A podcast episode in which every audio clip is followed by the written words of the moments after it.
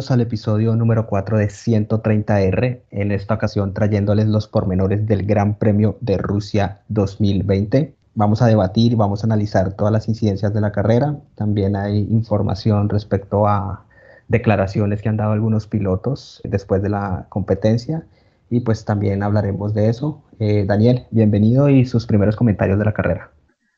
Mauricio, eh, fue una carrera atípica en el sentido de las sanciones, normal en el sentido del dominio de Mercedes y con algunas cosas eh, chéveres que estuvieron eh, alrededor del Gran Premio. Se disfrutó, fue un buen domingo. Sí, creo que le añadiría a su definición de normal que fue una carrera bastante plana, como las otras, a lo que ya estamos acostumbrados, ¿no? Dominó el equipo que siempre domina, esta vez con el piloto diferente, producto de la penalización, de la cual ya hablaremos más adelante, a Lewis Hamilton. Fue una carrera con una partida relativamente sin inconvenientes. Esta vez, y hay que decirlo y hay que anotarlo, Valtteri Bottas tuvo una muy buena partida. Él partía tercero y hay que recordar además que Hamilton partía desde la pole, iba con neumáticos blandos, mientras que el segundo y el tercero, es decir, Verstappen y Bottas, iban con neumáticos medios, la goma amarilla. Entonces, a pesar de eso, fue una muy buena partida de Bottas, quien pasó a Verstappen y de hecho, en la curva 2, que a propósito le trajo muchos problemas a varios pilotos, mm, alcanzó a tener la, la, la, nariz por delante de Hamilton, pero salió mejor pisado Luis y pues no pudo sostener la posición. Todo hubiese sido un paseo de Hamilton, de, de no ser por la penalización, pero bueno, ya hablaremos de ella. En la vuelta 1, de una vez, y como ya se ha vuelto normal en el Gran Premio de Rusia eh, llegó el primer safety car, producto del accidente de Stroll, quien tuvo un toque con Leclerc, y del accidente de Carlos Sainz, que al irse de largo en la curva 2, exactamente iba a pasar por, por aquel marcador en el cual tienen que hacerlo, tienen que pasarlo si no penalizan. Y pues primero entró rapidísimo y segundo iba de costado, es decir, en una dirección y en un ángulo en el que no debía haberlo hecho y el muro le dio la bienvenida. Sus comentarios respecto a estos dos accidentes, Daniel. Del primer, del de Stroll, sí, es un toque con Leclerc y. Una situación normal de carrera para mí. Sí, le queda, sí, exacto. Hay quedado un sin sabor en el sentido de que sí, puede ser una situación normal de carrera, pero a veces a, a los ojos de los directores de carrera solo pueden penalizar. Y el de Sainz, desafortunadamente para él, mucha velocidad para, para esa escapatoria y se da durísimo con el muro. Creo que es de las pocas equivocaciones que él ha cometido en todo el año, en toda la temporada, pero costó, costó que no pudo sumar McLaren con ese vehículo en este Gran Premio.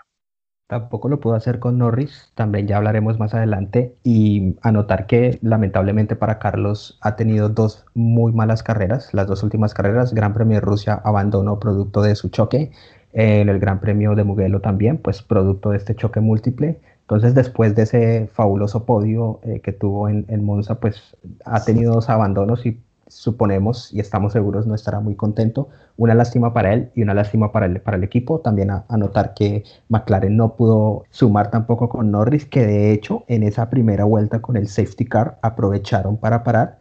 Pararon Albon, pararon Norris y pararon Russell y pues bueno, trataron de, llegar hasta el final. No, no, sé qué pretendieron hacer.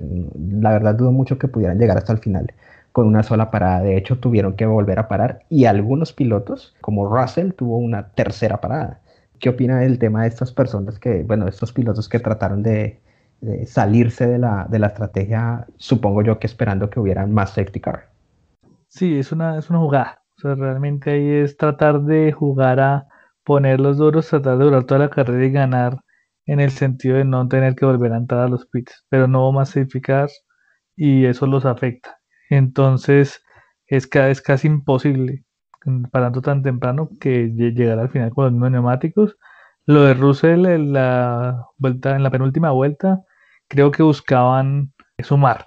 O sea, para lo que a mí me quedó de la percepción es que intentaron, que es un auto no tan competitivo, tratar de hacer una vuelta rápida porque no había ninguna otra razón de no aguantar dos vueltas. No creo que el neumático hubiera estallado. Entonces, sí, es como lo que yo encontré ahí en esas situaciones. El tema de, que Williams buscara la vuelta rápida con Russell, no sé si es que usted se refiere a, a, lo que voy a decir, puedo estar equivocado, es que si querían hacer la vuelta rápida, digamos que la condición es que tiene que estar dentro de los 10 primeros de la carrera para que se le otorgue ese punto a Russell. Luego él estaba afuera de los 10 primeros y digamos que fue más porque necesitaba la goma sí o sí.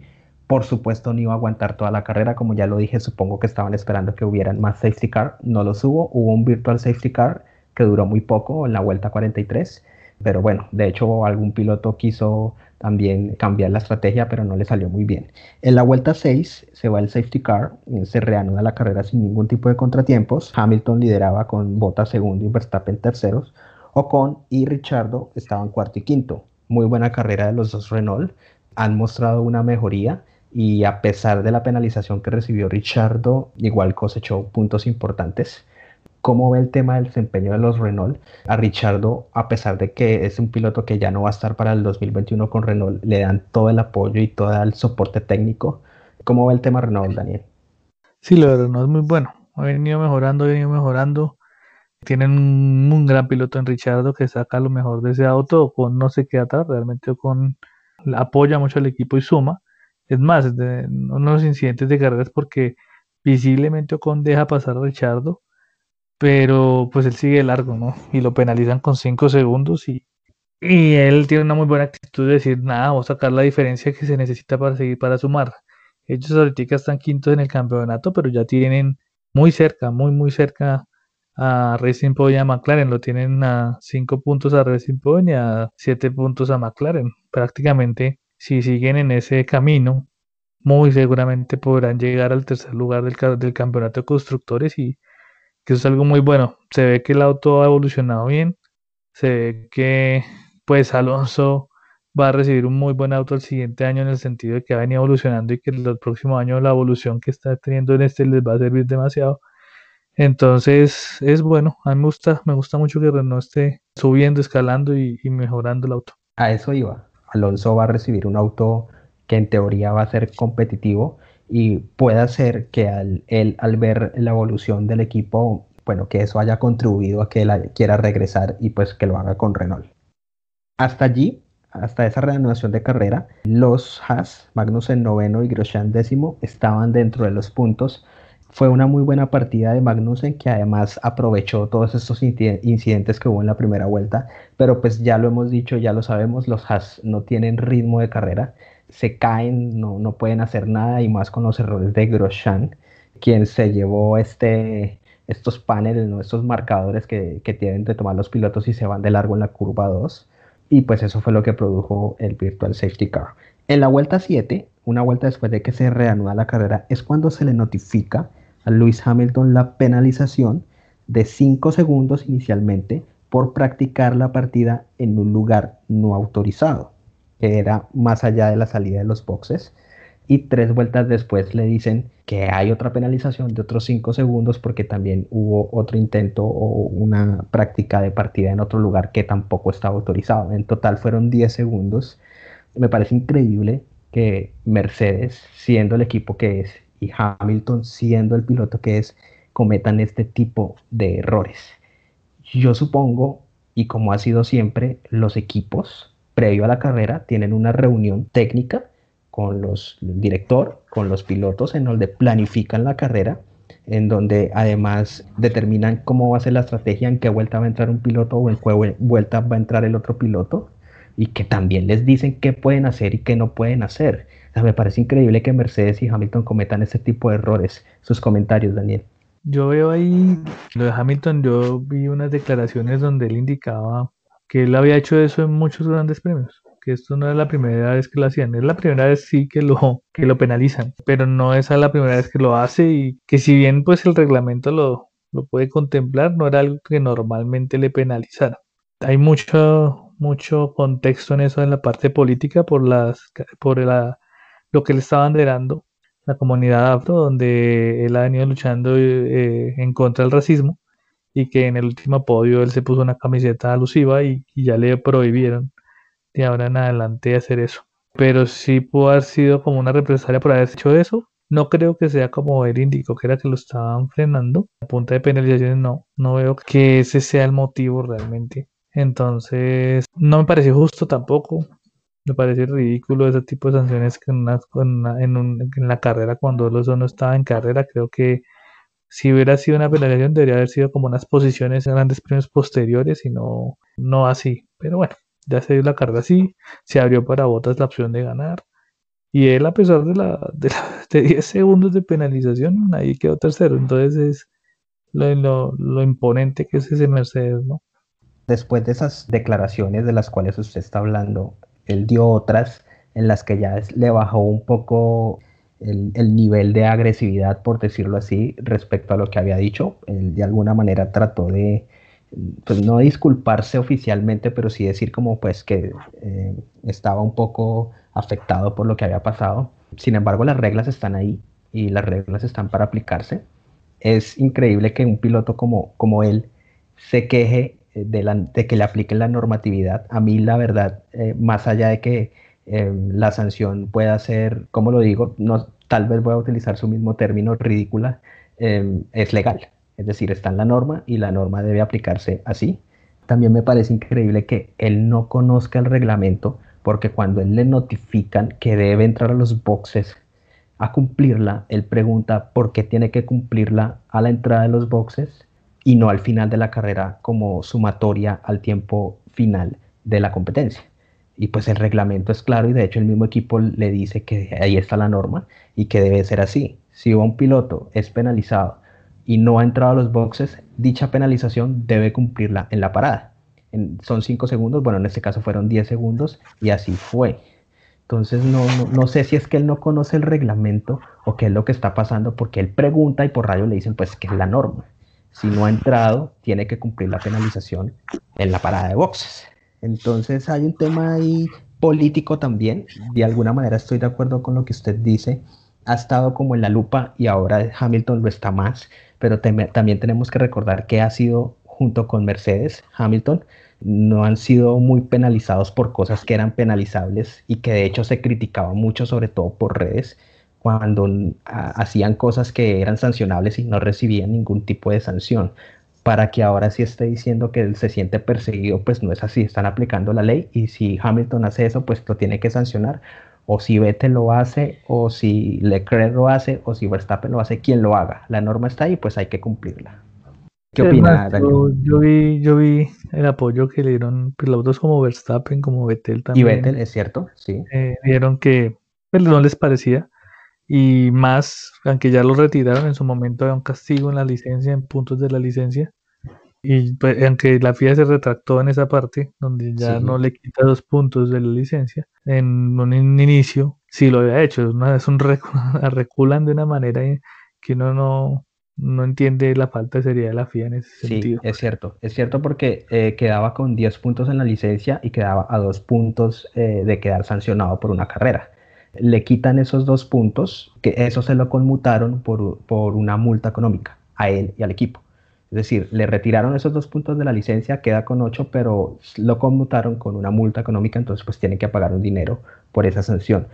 Los puntos que él sumaba a la licencia era del 2019, en el choque que tuvo con Albon en, el Gran Premio de Brasil, este año en el Gran Premio de Austria por ignorar banderas amarillas en la Q3. Eh, ahí también tenía dos puntos, ahí van cuatro también por la colisión con Albon en la carrera, eh, también del mismo circuito en Austria, también estaba, tenía dos puntos. Los dos puntos que le pusieron en Monza por eh, entrar a boxes con los pits cerrados y pues el punto de los dos puntos, uno cada uno de las prácticas de, de salida ilegales que tuvo. Entonces en total sumaban 10, pero bueno, ya se los quitaron.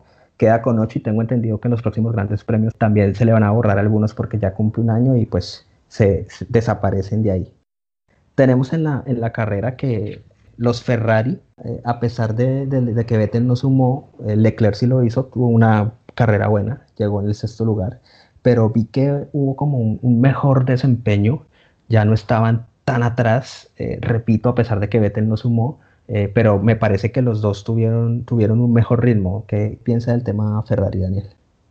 Vi también una información de que eran algunas mejoras Y eso, pues, así al estilo Racing Point, creo yo, se las dan a Leclerc. No es tan público como lo hace Racing Point, donde le dieron a Stroll las mejoras y no a Checo, pero yo creo que es similar. Por eso los, la diferencia en, en rendimientos. Eh, a mí no me puede caer en la cabeza que un tipo que ha ganado cuatro campeonatos del mundo no se le haya olvidado manejar. Entonces es más bien un manejo de equipo, pero bueno por Ferrari, que haya sumado, que haya estado en esas disposiciones, a pesar de que en la, en la quali no les fue bien, terminaron por fuera de Q1, pero pero sumaron, que es lo importante para el campeonato de constructores. Y pues al parecer está mejorando. También leí que hay una noticia de donde indican que para el próximo año el motor va a ser totalmente nuevo. Entonces, pues totalmente nuevo dentro de lo posible, dentro del reglamento. Bueno, hay que aclarar que el, tema del desarrollo de los motores está limitado.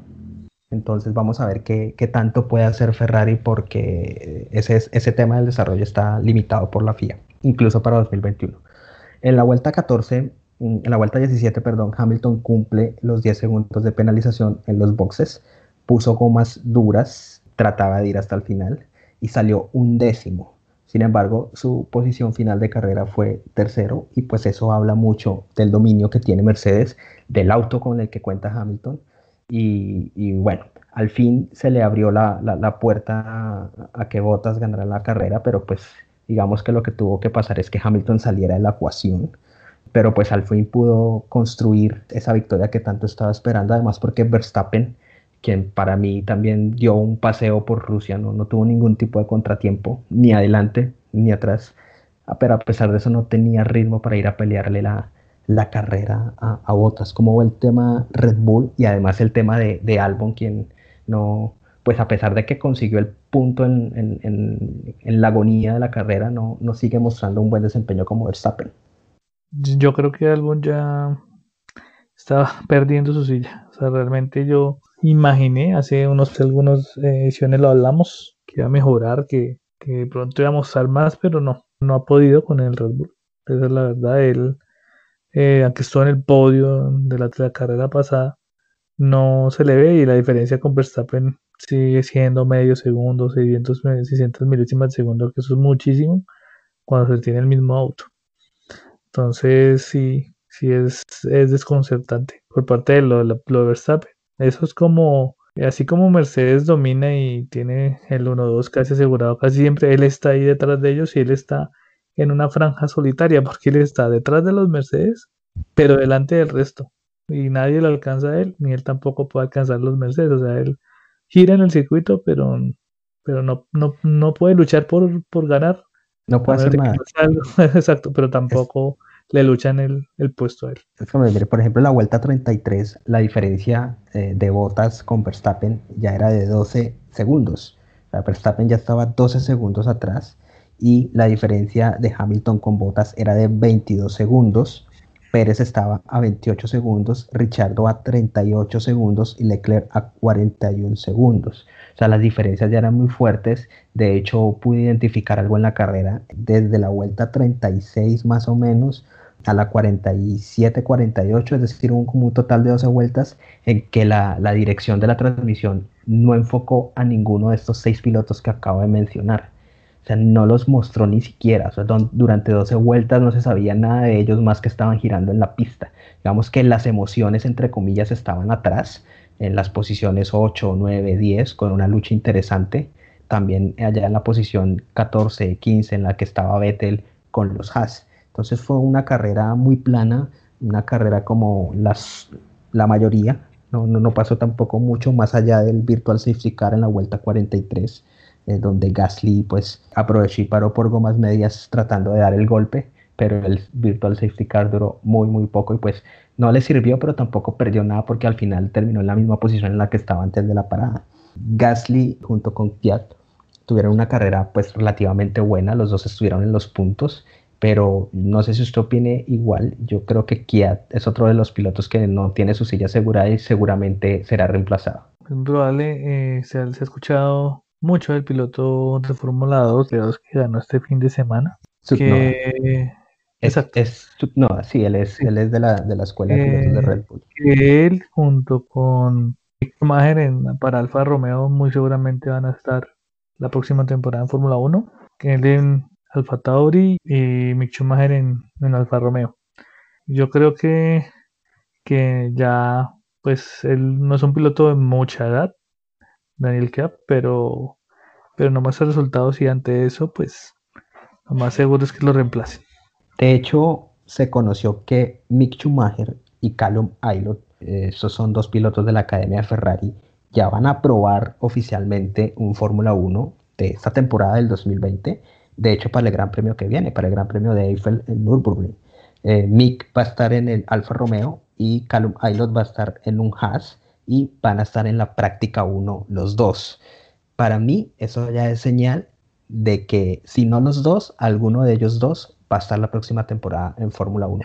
Más aún cuando Mick Schumacher, que de hecho mm, ganó en el Gran Premio de Rusia, es el líder del campeonato, la diferencia es de 18 puntos y pues está muy cerca de, lograr el título.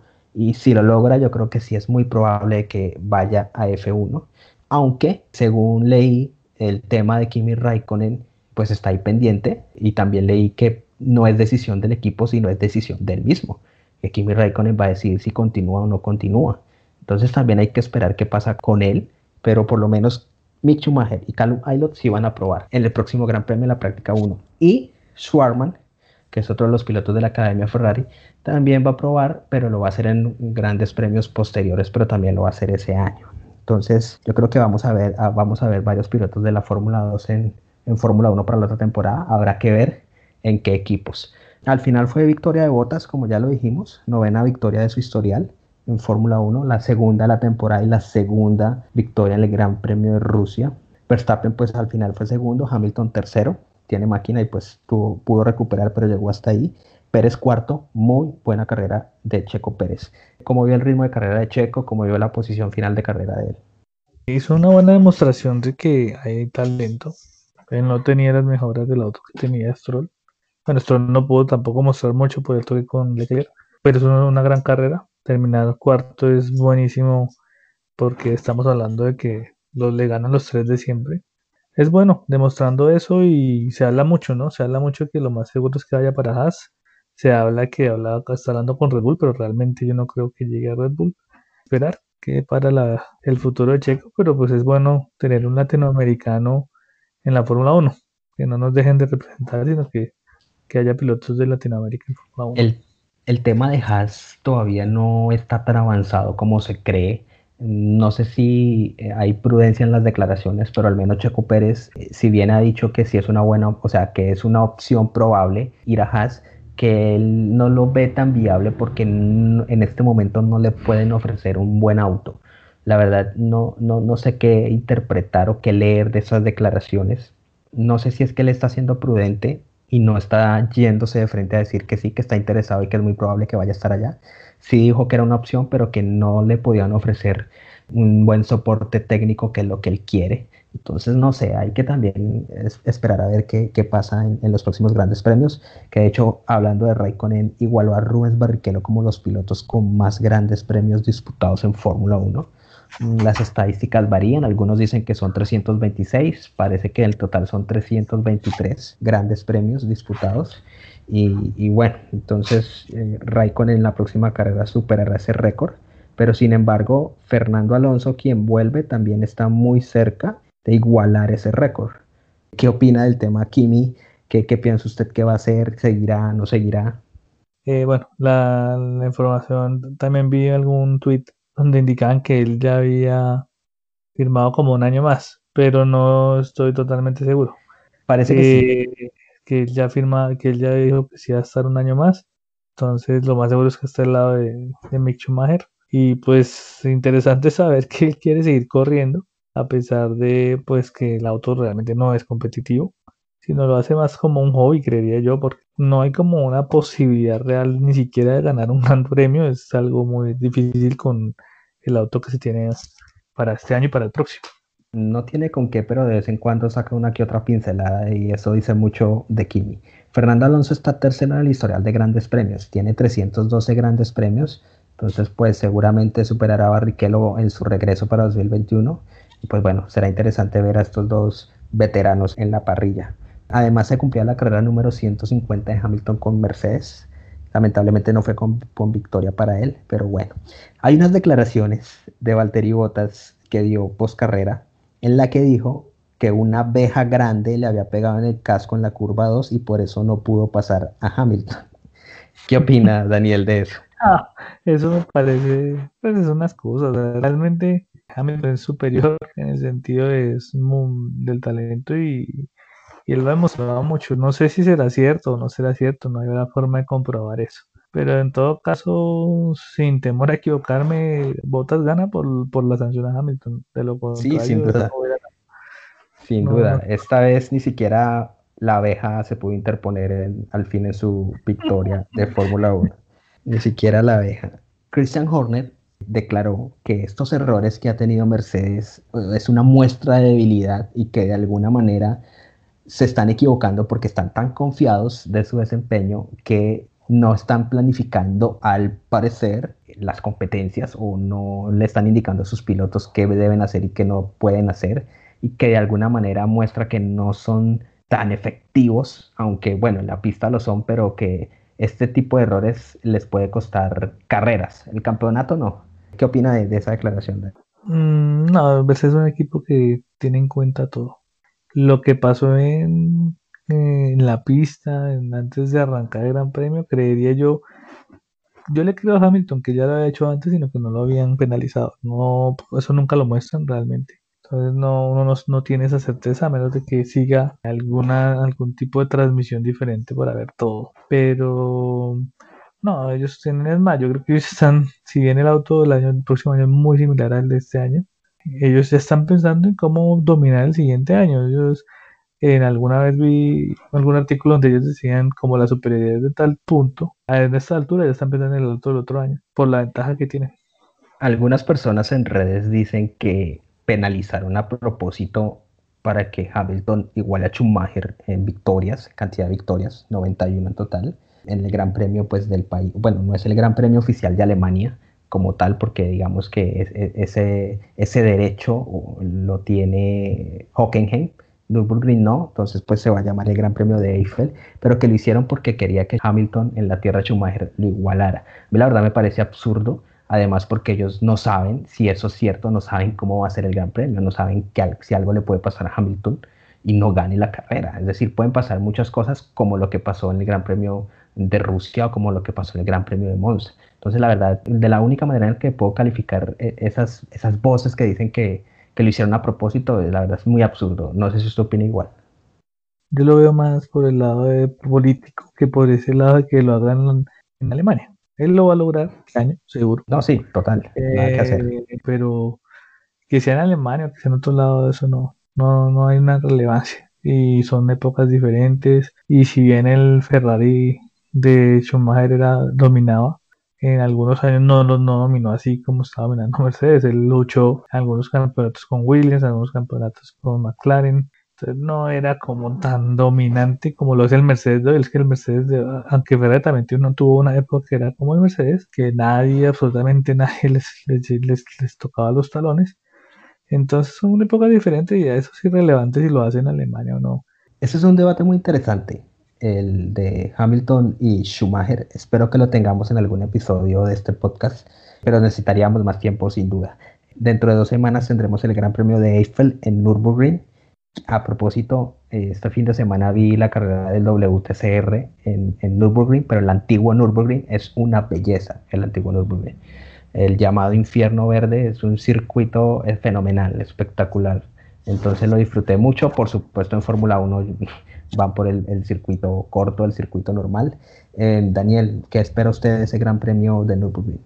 Lo mismo, yo creo que no va a haber una dinámica diferente. Un Mercedes superior, Red Bull con Verstappen no más porque Albon no ha podido, será el siguiente y de ahí para allá lo emocionante de la carrera, que es la, que es la parte media donde está Renault, Racing Point y McLaren. Digamos que de pronto Ferrari se pueda meter en eso, pero estos tres equipos ahí luchando por los puntos del, campeonato de constructores, que es lo que le da algo de emoción ahora en la Fórmula 1 y, ver eh, ese tipo de, pelea. Creo que va a ser interesante. Esperar a ver si, si Botas puede hacer algo y se puede llevar la victoria. Pues si la abeja se lo permite, claro está. Eh, Daniel, nos escucharemos en el próximo episodio.